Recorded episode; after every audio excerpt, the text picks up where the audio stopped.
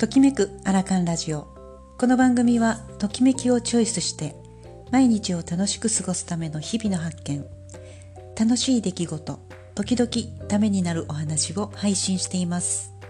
こんにちは。おはようございます。こんばんは。ちかです。今日お話をさせていただくのはむくみをそのままにしないことが太りにくくすること。というお話です。最近だるさやむくみを感じていませんか？サロンのお客様でも全身がだるい。頭が痛い。足が痛い。むくみがひどい。などの訴えをお伝えになる方が少し増えています。湿気が多い今の時期はだるさも出やすくてむくみも感じやすくなります。そして体調が乱れる時ほど甘いものとかパン麺ご飯あるいは加工食品も食べやすくなっていたりしませんか？プラス合わせて冷たい飲み物も増えているかと思います。この時期は一番元気にしておきたいのが臓器になります。特に内臓が冷えていたりするとかゆみや胃もたれがしたり、えー、痛みも出やすいですし下痢そしてむくみなどは出やすいと言われています。体の中も湿気がこもった感じになるので、えー、食材とかにも少しそれを解決するようなものを意図的に選んでいただくのがえー、いいかと思います。例えばネバネバ食材や薬味酢やクエン酸など口が少しさっぱりするようなものですね。合わせて、えー、こうしたものは抗菌作用などもありますのでこの時期は、え物も傷みやすかったりしますのでこれは必要な時になります。私もこの時期になりますと、えー、お弁当などには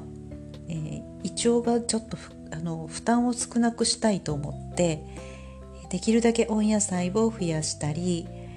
えー、とろろ昆布を敷いて、えー、少し食材から出る水分をそこに吸わせたり、まあ、とろろ昆布の、えー、有効的な成分も取り入れるというちょっと一石二鳥的な考えでこれをしたりします。他にはキウイとかバナナなどカリウムの多い食材を時々食べることで利尿作用なんかも高めてできるだけ水分を排出しやすいということもしていますし有効かと思います。でやはり体の中に湿気がこもっているっていう状態は、えー、なかなかこう汗も出にくかったりするので適度にウォーキングをしたりただやはり適度にというのはちょっと今日体つらいなという時は無理やりそんなに歩数を増やす増やす必要もないかと思いますが適度な運動は取り入れていただいた方が体の中の湿気はこもりにくいかと思います。ですのでできるだけ体の中に湿気をこもらせない。ということが、えー、この時期を、えー、順調に乗り切って夏バテなどをしないように免疫力を高めておいたりこの湿気によるだるさとかを克服する一番の方法かと思います。今日はむくみをそのままにしないことが太りにくくすることというお話をさせていただきました。